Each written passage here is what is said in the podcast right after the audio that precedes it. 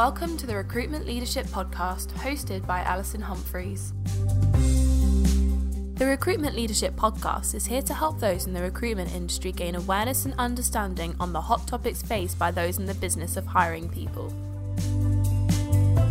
In each episode, Alison Humphries is joined by a fellow expert to offer professional knowledge, insight, and advice on the biggest subjects affecting recruitment businesses.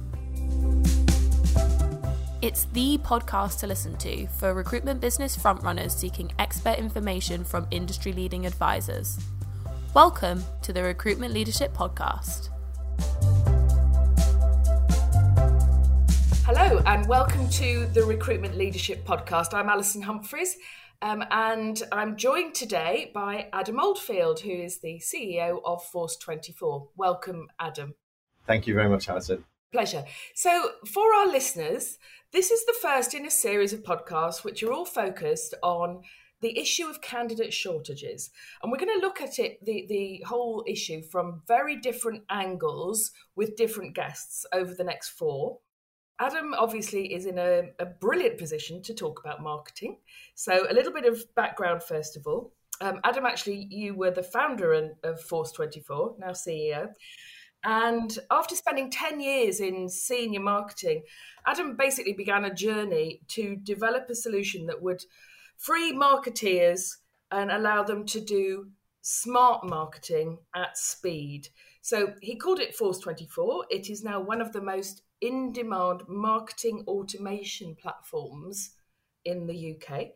And you have upwards of about 5,000 marketers that you support. That's right. Staggering. And Force 24 is the future. You've just received um, 5 million in investment, which is great. Adam, I know you're a real channel expert.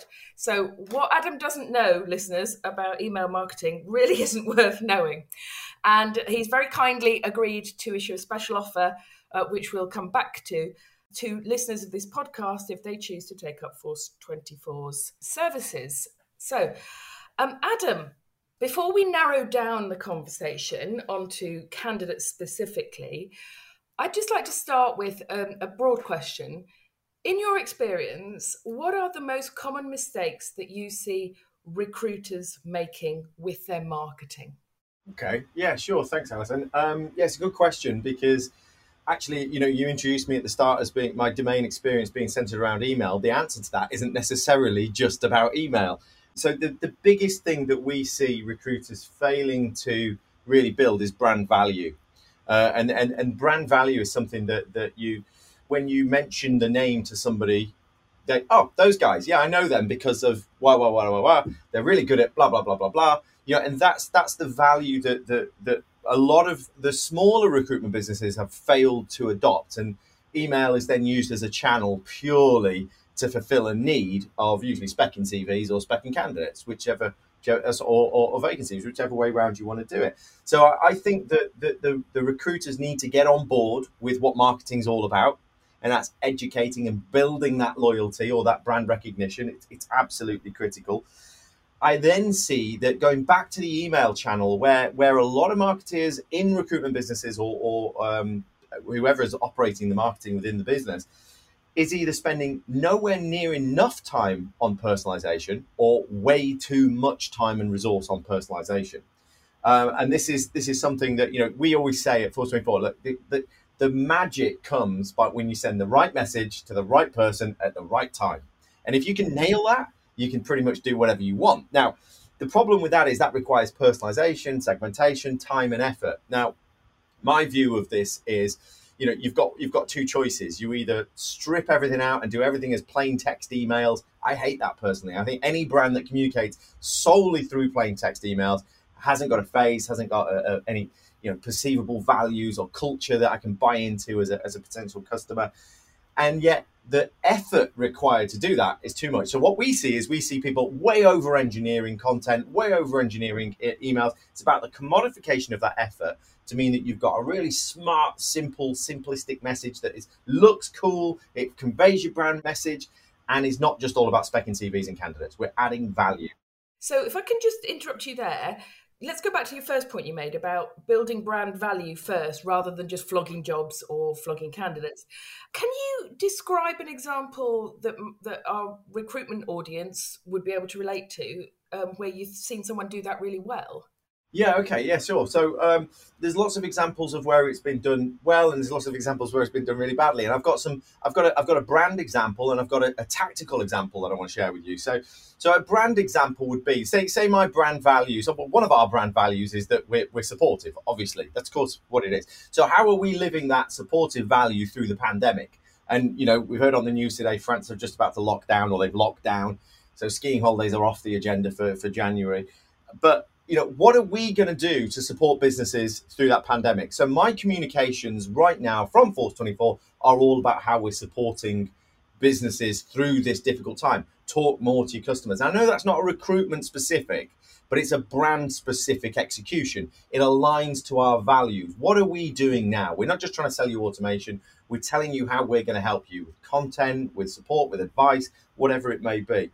But I then want to talk about then a more tactical example and this was a client of ours that they did a great job of really understanding what it meant to be specking vacancies to candidates. Okay, so what they did was they said, right, okay, you're going to come on board with with us, and we're going to add value to that customer by building them on every instance, no whether it's a single job or whether it's hundred jobs, a recruitment hub. So they built a technology that meant that they could just deploy this recruitment hub, and they put effort into creating this single point for this particular company where it showed the company's values, a little bit about the culture, and then there the vacancy was.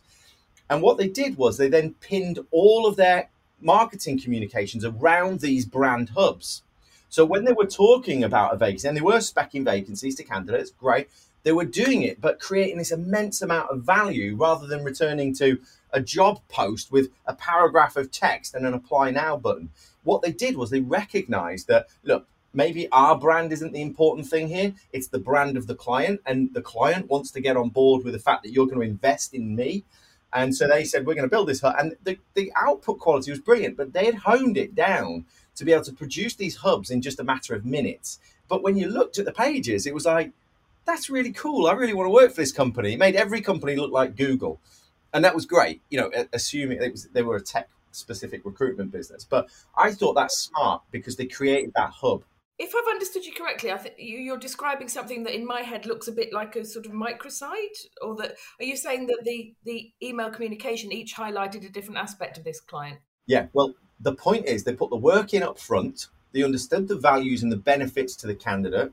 They built a single microsite, landing page, whatever. But it was it was rinse and repeat. You know, this vacancy looks like this one. But what it meant was all of the email communications talked to varying points on that culture, on whatever. And you think of the power that that then brought to those communications. You really get to understand that's a cool business to work for. That's a really, really cool business to work for. But then the message that they then used in their client attraction was about look, we don't just follow the herd. You know, we, we do really different things, we do cool things. And so what that did was it, it, sort of meant that they're driving value to the candidate, but they're also were driving the value to the customer as well, because the customer would then link to that page as well and talk about how great they were and how it made them look like Google.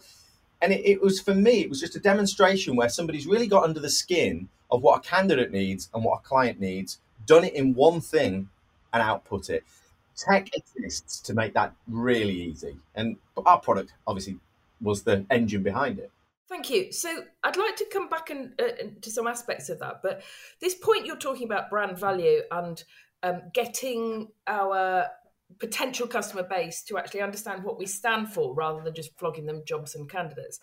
Um, I think I think sometimes the issue there with some of the recruitment business owners I know is that they're accustomed to measuring the results of what they've called their marketing through, you know, did we fill that job from that advert? Can I therefore put that net fee income down against that particular job board? And they're really puzzled with the woo woo of how do how should I be measuring marketing? Um, so could you give our listeners some some advice there? If you were a recruitment business owner, say you know a, a sort of sub 25 people in your business, what do you think those owners should be measuring in terms of their marketing effectiveness? Brilliant, brilliant question. And uh, I think I've got a really good answer for this. I'll let you be the judge of that. Essentially, I believe that if you were to if you were to say what is it that makes your business valuable to the outside world, one of the attributes that you've got is what we class as a data asset. Okay, so you've got candidates, you've got clients. Every recruitment business is out there, and it never fails to amaze me how big these data assets are. They're massive. They're in the tens of thousands for even relatively small businesses.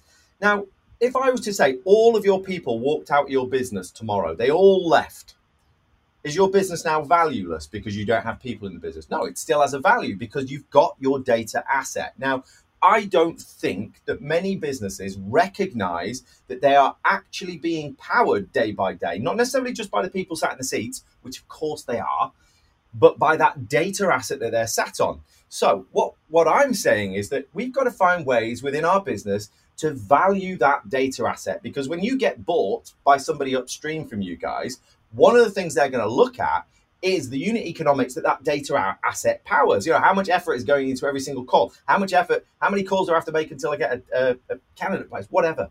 And that data asset is a fundamental. Now, I believe that attaching metrics on top of that data asset. Now, this seems very hypothetical. What it means is you're moving from reporting on campaigns, i.e., I sent out an email, got an open rate of X and a Y. Yeah, still do that. But you're actually starting to look at the audiences themselves and how they're growing and how they're engaging. Now, again, I'm talking about this is what our product does. You know, it helps you understand how that audience is evolving and how it's engaging. And one of the things that I use that really helps me understand the audience is, is lead scoring. You guys might be using it already, might be commonplace in your business. Who knows? Might not be. But if you've not, lead scoring is basically the process of saying everybody in my database has got a score on their head. Might be zero, means they've not done anything in a while. But it should be as they engage with your brand, even opening an email, clicking an email, visiting your website, looking at those scores go up. And when they're, this is an engagement lead score, by the way. Some people get confused with a lead score, which is just, i.e., it's a carpenter and he lives in that area. That doesn't mean anything. That's this is an engagement lead score. So as they do stuff, the scores go up. And what I'm looking at is that top 95 percentile of people. How am I lifting those up? How is my audience engaging with me? Because if I was to say to the real value, your audience on here on this podcast, the real value is not me being here, not you being here.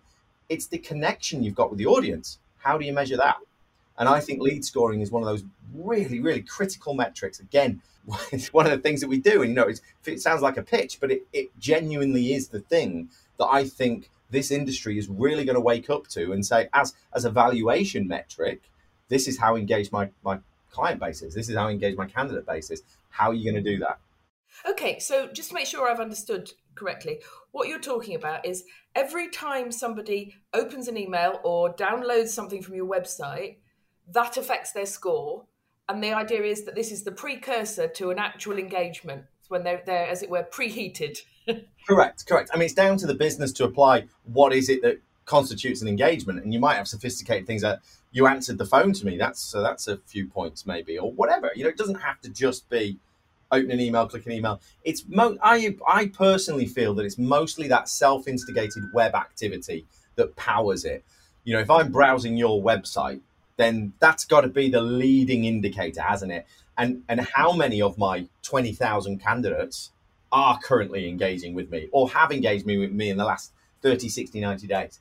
And that for me is one of those things that that's the health score of the data set, isn't it? We've met we've met recruitment businesses where you know you, you the consultants pick up the phone and they they're dialing at an amazing rate and they're getting getting great connections, but their email is terrible. You know, consultants have made up email addresses you've got do not email in there, and oh, we didn't collect it as you know we didn't see the point. I was I caught talk to him on the phone, whatever, and that is one of the things that that's hampering this at the moment. You've got to be able to talk to them via direct channels. You've got to, not just the phone.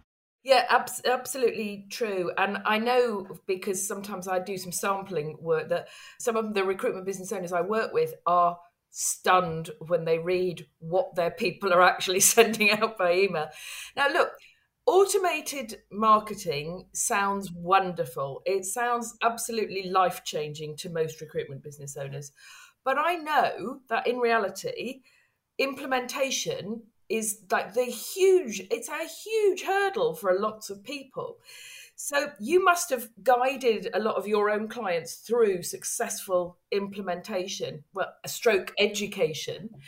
Could you give us some tips or a checklist or anything like that for owners who are thinking of applying this kind of technology?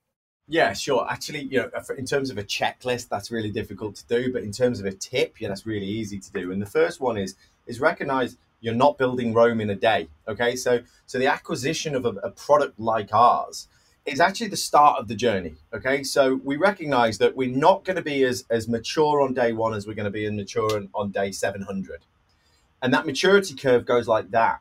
What we tend to see is the vision attempted to be squeezed into a, a single day. So where I'm buying this product, so I want to do this. Cool, does all that. Doesn't mean you're going to do it all. And that's that's the reality because any brand that tries to race too quickly and run before they can walk tends to find that the automated aspect just means they're sending more spam. And that's actually a really negative outcome. You know we want to get better engagement. So my advice to anybody acquiring or buying automation would, would be to say what's your objective? What are you trying to do? We're trying to improve candidate engagement trying to improve uh, client engagement whatever it might be. Okay cool. So what are we going to do on day one for that? What are we going to do on day 30 for that what are we going to do on day 60 where's the biggest pain point so it's that prioritization of effort and recognizing it's a journey not a the lights are on let's do it so I do think that manufacturers, product manufacturers, need to get better at supporting their clients through this journey. And that's one of the things that we did. We said we give you free training and support for life, knowing that that initial whatever they charge you for training and support over there, it's going to be gone in, in uh, you know a week. And most of that memories, uh, you know, it's now we've forgotten it. We've moved on. So that free, constant, iterative training means you've got to keep on growing. And I completely agree with you. In fact, when you and I met before, uh, I was talking about this Tinder approach to marketing that when people are saying, oh, there's no candidates, what they mean is when they send a mass email to a load of people they've never met before on LinkedIn, they don't get people going, yes, I'd like to move jobs today. you know, people just won't put out in that way on the first the first approach. Um, I had a really good example of that just recently. It was interestingly, it was a, it was a company trying to sell private jet services. Now, um, I'm flattered that they thought I was in their target group, but I, I kept it thinking, yeah, do you know what? One of my clients might be interested in this in the future. And they'd set up a sequenced automation that when I went back said, I'm interested, but not now, it was like, I think 48 hours later, I got the how about now message. so, yeah, suddenly in 48 hours, I really need a private jet. It was a bit bizarre and a bit relentless, actually, until I eventually just stopped communication. Now, I'd like to. To, to now focus in on the whole candidate issue because I think we're we're all agreed that people in recruitment need to take a longer term view of engaging candidates than they might previously have done, where all they did was put a few lines from a job description in front of them and sort of who's interested. So just looking at that, at that what what positive and or negative trends have you seen related to recruiters marketing to candidates? Yeah, okay. Well, uh, we've already touched upon the first one, which is specking out CVs, plain text all day from consultants. Fine, if that's a fundamental part of your business, I'm not saying you've got to stop that. I'm saying that you've got to temper that with good new stuff. Who the hell are you? And and and and my view is actually I don't get angry at emails coming in my inbox. I don't. I'm not one of those guys.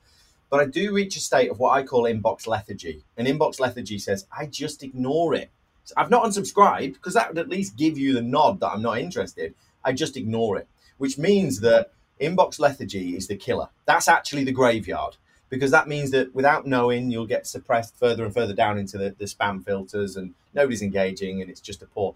But your your analogy that you, you gave me you gave before about the Tinder swipe right, you know, confession, I've never actually been on Tinder, so I don't know whether you swipe right or swipe Neither left. Neither have I. I just like to point out. It's I'm told that's how it works. right. Well, whichever way you swipe, okay. So there's some laws of attraction in play that we as humans understand, don't we? We get that, and we we those that have been successful on the online dating recognize that they can't put a crap picture of them on, or even worse, not put a picture on. They can't then just whatever. I'll just put that down on the. You have to think about it. It's a competitive market. Now we get that analogy, and I think that's really, really smart, Alison. And I think it's great for you to bring that to the table because that's fundamentally the bit that I'm struggling with most. And that's what you're doing when you're just specking out candidates. You've got some great words in there, amazing, amazing words. I don't read them. I don't read them. And actually, one of the things that I find is, you know, I talked to a moment ago, spending too much time and effort in personalization. People are spending way too much time and effort. What we've got to recognize is an email lasts in my brain for eight hours. It's gone after eight hours. I can prove that to you, Alison. Think of an email you received yesterday, any commercial email you received yesterday. Uh, I'm I'm struggling. I'm thinking about, gosh. Okay, let me shortcut this. You might remember Groupon was in there, or you might remember, but you can't remember the specifics of any commercial email that landed. You can't. It's gone. It's gone. So we as marketeers have invested loads of time creating these, and it's just landed and it's gone. It's gone and that's that's the sort of that's that's the position that we've got to recognize. So we also need to recognize that candidates and clients alike but i know we're talking about candidates not everybody's ready to jump today. So what you end up doing is you end up talking only to those that, that are ready to jump. So where's the value that you're building on those that haven't? So how are you you know you placed me in a vacancy three years ago. I still really like it but you know what? We're in this period of time that they call the Great Resign. Have you heard that that expression, Alison? Yep. Yep. Yeah, that's scary. You know, I mean, I think everybody's seen it. But you know, in this period of the Great Resign, and you know, after a certain period of time, I may wish to jump again. Why you? Why am I going to remember you? All right, you placed me last time, but you know what? Things change, you know, and there's a new place opened up over there, and somebody's moved from there to there, and I, I knew Dave. I didn't know the agency. I just knew Dave from the agency, and he's now over there. So you know, and and it's like, why you?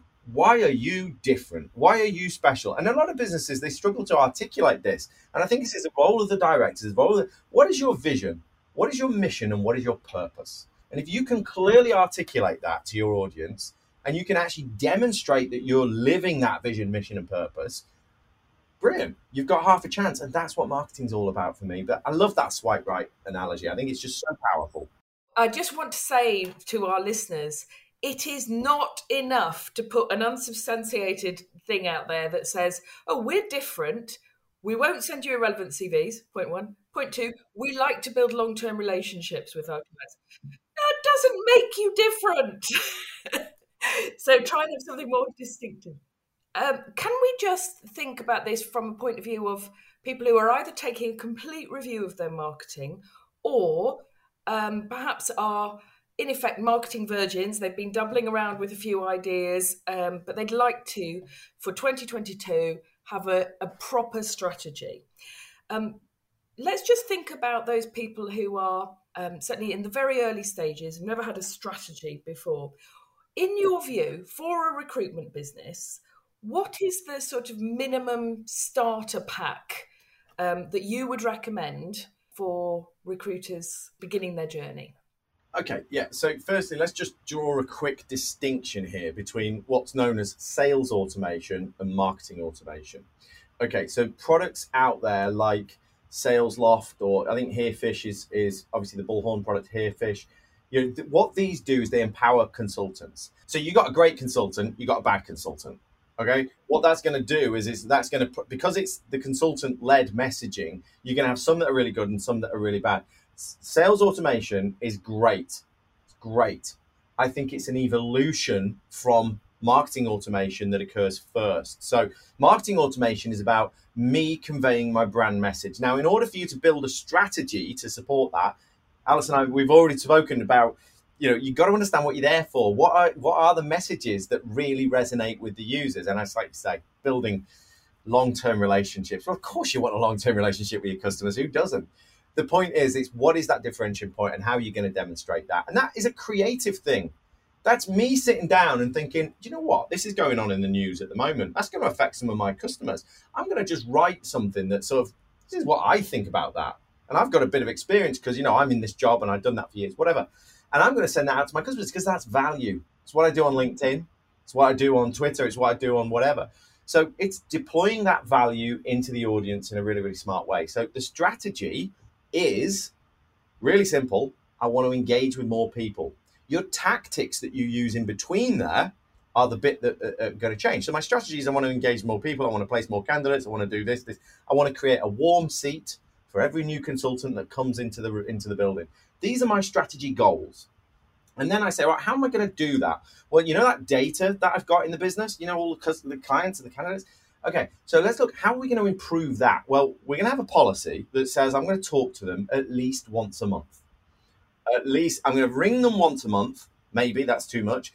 I'm going to email them twice a month as a minimum standard because that keeps that data asset alive and it can verify whether we've got bounces and dead people or whatever it might be.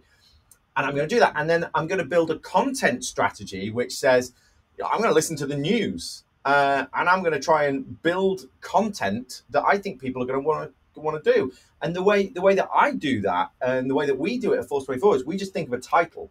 So, okay, let me, th- I'll do one right now. Five tips to grow client engagement in 2022.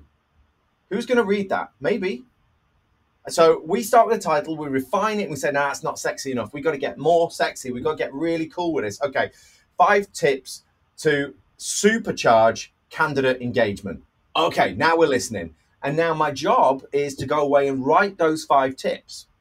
So that's a content strategy. That's really so I've got streams to my strategy, but my goals are persistent. These are my goals. I want a warm seat, grow candidate engagement, blah, blah, blah, blah, blah. And this is how I'm going to do it. Does that answer your question? I kind of went off piece a little bit. So I'm, I'm think I'm beginning to understand your distinction between sales automation or routines even, and then content automation which goes on in the background. But and, and I couldn't agree more that uh, an awful lot of the databases that I see in recruitment are in fact just data graveyards. And when, when people actually get a requirement, they're still st- they're starting on LinkedIn instead of starting with their CRM because it's cold, because it's dead, because it's unreliable. Yeah. But just to go back to the original question, which was looking at but um, automated um, marketing as a as a part of the whole, I, I was asking for your view on a starter pack marketing wise for what would you recommend as the minimum that a recruitment business should have? Let's assume they have they do have some data to build on. So for example in my own business my marketing people loaded hype uh, routinely help me put out one good meaty piece of written content which is publicized on social media. I do four social media posts i do a podcast you know and that and that's my you know that's that's my starter pack if you will. Uh, I, I, it may be an impossible question to ask, answer adam i don't know. No no i can i can help you with it. Okay so so what i would say that you need i would okay so say you know you're working with loaded hype and you know they're doing this wonderful wonderful stuff I would say that the requirement, in addition to that, for somebody starting off in business, would be to say, right, I've got to have somewhere to put my data. Firstly, obviously, uh, then what I've got to have is I've got to have a communications tool, and Force Twenty Four does sort of represent this all in one place, which says, look, you've got you've got the podcast. How are you going to tell people about this podcast? Well, I'm going to use social media. I'm going to use this. Okay, cool. How are you going to send the emails?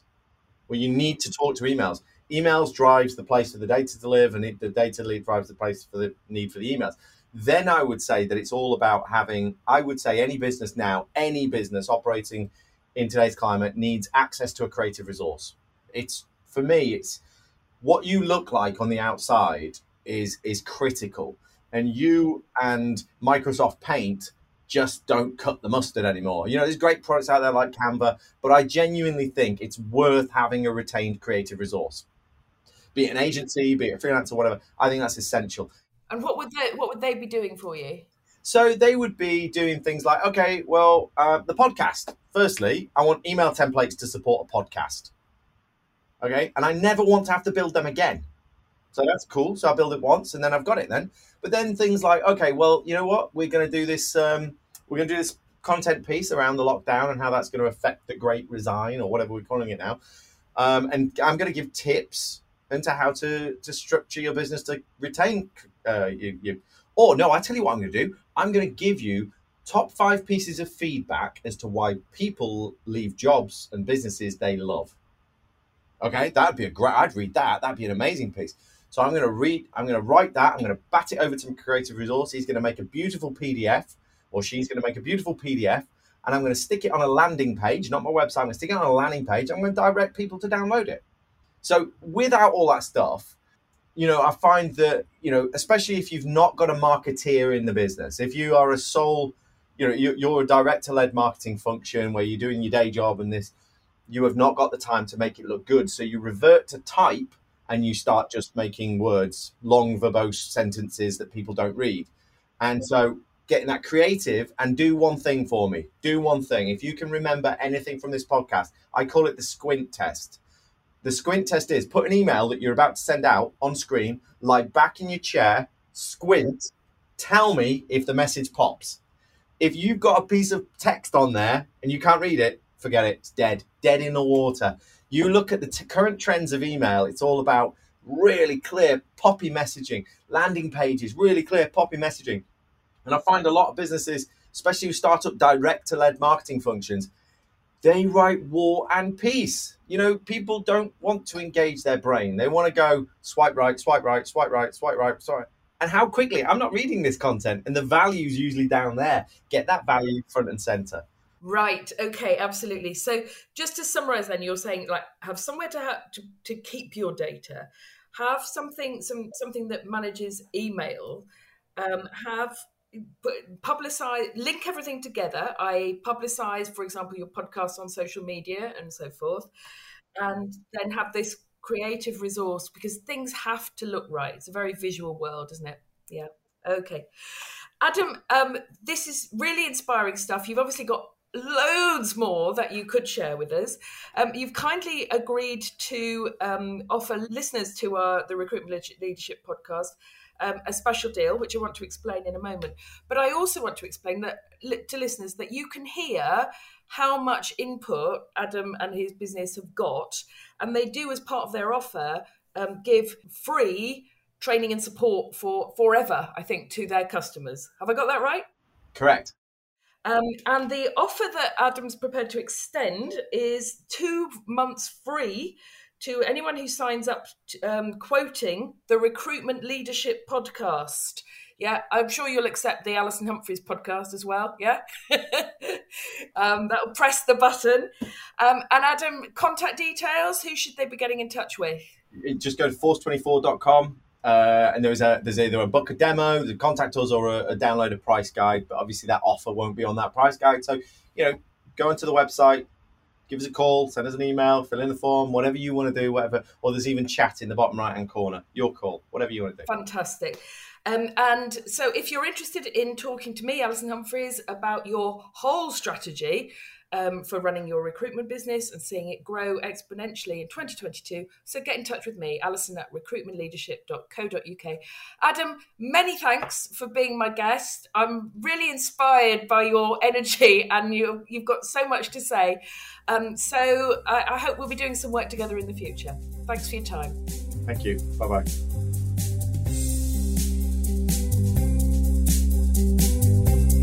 You've been listening to the Recruitment Leadership Podcast. If you enjoyed our podcast, please subscribe, review, and share so that others can find the podcast too. We really appreciate your support. If you have any questions about the topics covered or wish to find out more about recruitment leadership, please email alison at recruitmentleadership.co.uk referencing the podcast. We're also on LinkedIn where you can follow Recruitment Leadership and connect with Alison Humphries. Thank you for listening, and we hope you join us next time for another episode of the Recruitment Leadership Podcast.